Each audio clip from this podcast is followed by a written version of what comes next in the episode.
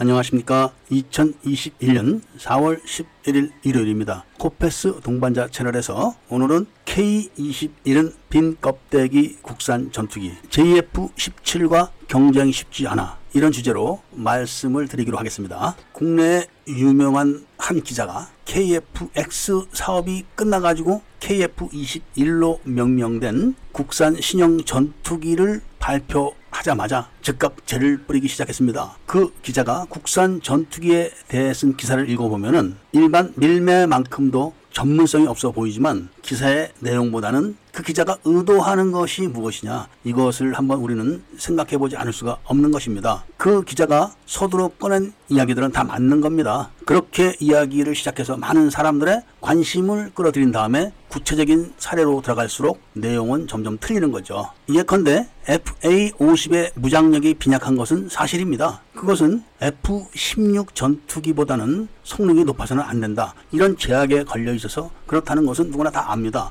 그리고 그만큼 가격이 저렴한 겁니다. 가격이 저렴할 뿐만 아니라 유지비도 굉장히 저렴합니다. 그러니까 웬만한 전투기들을 보유하고 있는 나라에서는 일반 초교용이나 경 전투기용으로 사용하기 딱 좋은 그런 기체입니다. 그런데 가난한 나라들은 가난하기 때문에 그런 전투기를 사서 쓰지만 그러면서도 좀 더 성능이 높은 거를 원하는 것이죠. 기체는 저렴할지 모르지만 기체에 장착된 무장은 FA-50이나 F-16이나 가격은 똑같은 겁니다. 비행기가 저렴하다고 해서 장착된 미사일이 저렴할 수는 없는 것이죠. 그것은 전투기를 사서 쓰는 나라도 다 알고 있습니다. 그런데 해당 기자는 비교를 해도 무단 가피, 무단 복제, 특허권 침해 이런 거를 아랑곳하지 않는 중국 전투기에다 비교를 하고 있는 겁니다. JF-17은 기체의 명을 중국은 사용하지 않고 파키스탄만 사용을 하는 겁니다. 그리고 수출도 파키스탄을 통해서 합니다. 물론 수출 실적은 없습니다만은 그 이유가 미그 21을 지네 마음대로 막 뜯어서 만든 기체이기 때문에 그런 겁니다. 그것도 초기 버전은 탱크 한 대 값도 안 되는 가격으로 판매를 하려고 했지만 중동 국가들도 한 대도 사지 않았습니다. 그러니까 거기다 블록 2, 3 이런 식으로 개량을 해 나가는 것이고 그 개량에 소요되는 무장이나 전자기기들은 남의 나라 거막 카피에다가 붙이는 겁니다. 그러니까 사양대로라면은 있을 건 다 있는 거죠. 무장도 있을 건 다 있는 겁니다.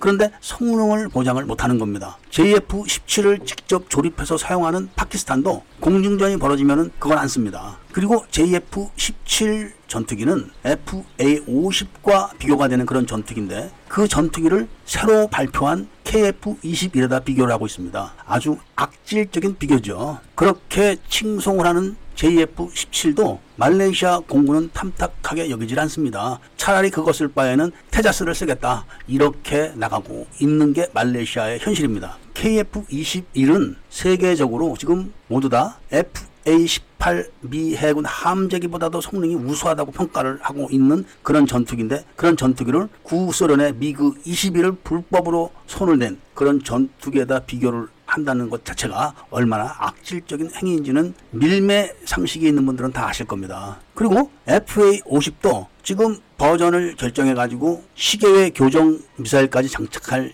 예정에 있습니다. 그리고 어떤 전투기도 공대공 미사일을 근거리용과 중거리 장거리용 이렇게 나누어서 장착을 합니다. 단거리 미사일을 사용해야 되는데 중거리 미사일을 사용할 수는 없는 것이죠. 그래서 어제 영상에서도 말씀을 드렸지만 KF-21의 블록 1에서는 중거리 미사일과 근거리 미사일에 대한 이야기를 해드렸고 중거리 미사일 8발에 근거리 미사일 2발을 단다. 이런 식으로 자세하게 설명을 해드렸습니다. 이런 국방 전문 기자들은 그런 정도는 잘 알고 있지만 누군가가 의뢰를 해서 기사를 썼다면 지금처럼 기사를 쓸 겁니다. 왜 그러냐면 이 기자가 과거에는 한국에는 팔아먹을 방산 무기가 없다. 이런 식으로 기사를 쓰고 5일 후에는 한국은 5대 수출국가. 이런 식으로 또 기사를 씁니다. 그런데 그래도 그렇지 어떻게 새로 개발한 신뢰성이 높은 KF-21 신형 전투기를 FA-50과 판매 경쟁이 붙은 중국의 JF-17과 비교를 해놓고 이길 수가 없다. 이렇게까지 기사를 쓸 수 있다는 것은 문제가 있는 거죠. 이 기자는 중국에 오래 머물렀었다고 알려져 있는데 FA-50이 블럭 20만 가면은 중국 전투기들은 웬만해서는 FA-50에 대적을 못합니다. 그리고 현재 블록 10, 블록 20 이렇게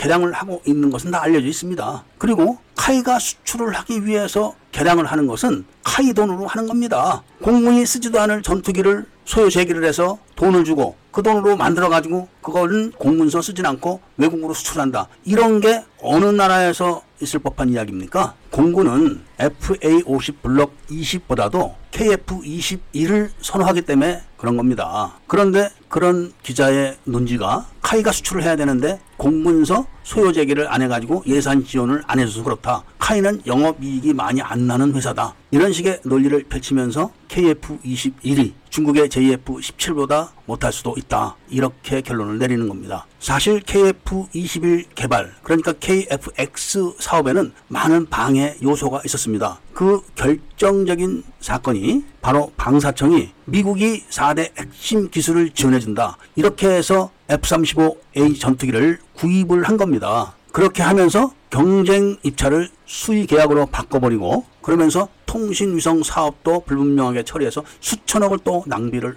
했었던 사실들을 기억하시는 분들이 있을 겁니다. 그때 그 사실을 조사를 한 해 만에 이러면서 지금 문재인 대통령이 야당 대표했던 시절에 결사 반대를 앞장섰던 그런 사실이 있었습니다. 정부 기관이 정부를 속일 정도면은 KFX 사업은 접어야 된다, 하면 안 된다 이렇게 주장을 했었죠. 이런 히스토리가 있었기 때문에 KFX 사업이 순조로웠던 것은 아닙니다. 그런데 지금부터가 더 고비라고 저는 보고 있습니다. 벌써 알려질 만큼 알려진 기자가 사실과 동떨어진 이야기로 국산 전투기를 까내리는 것은 그 기자의 의지가 아니라고 저는 보고 있는 것이죠. 그렇기 때문에 대한민국의 밀매들은 건전한 비판을 하면서 KF-21의 발전을 도와야만 한다는 것입니다. KF-21이 블록 2만 가도 미국하고 FA-50 성능 개량 이야기를 의논할 필요가 없는 겁니다. 미니 KF-X를 시작을 얼마든지 할 수가 있고 그 엔진도 자체 국산 엔진으로도 가능합니다. 모든 무장도 다 가능합니다. 모든 전자 장비도 다 가능합니다. 미니 쌍발 KF-X가 FA-50 블록 20 정도 성능만 나오면은 한반도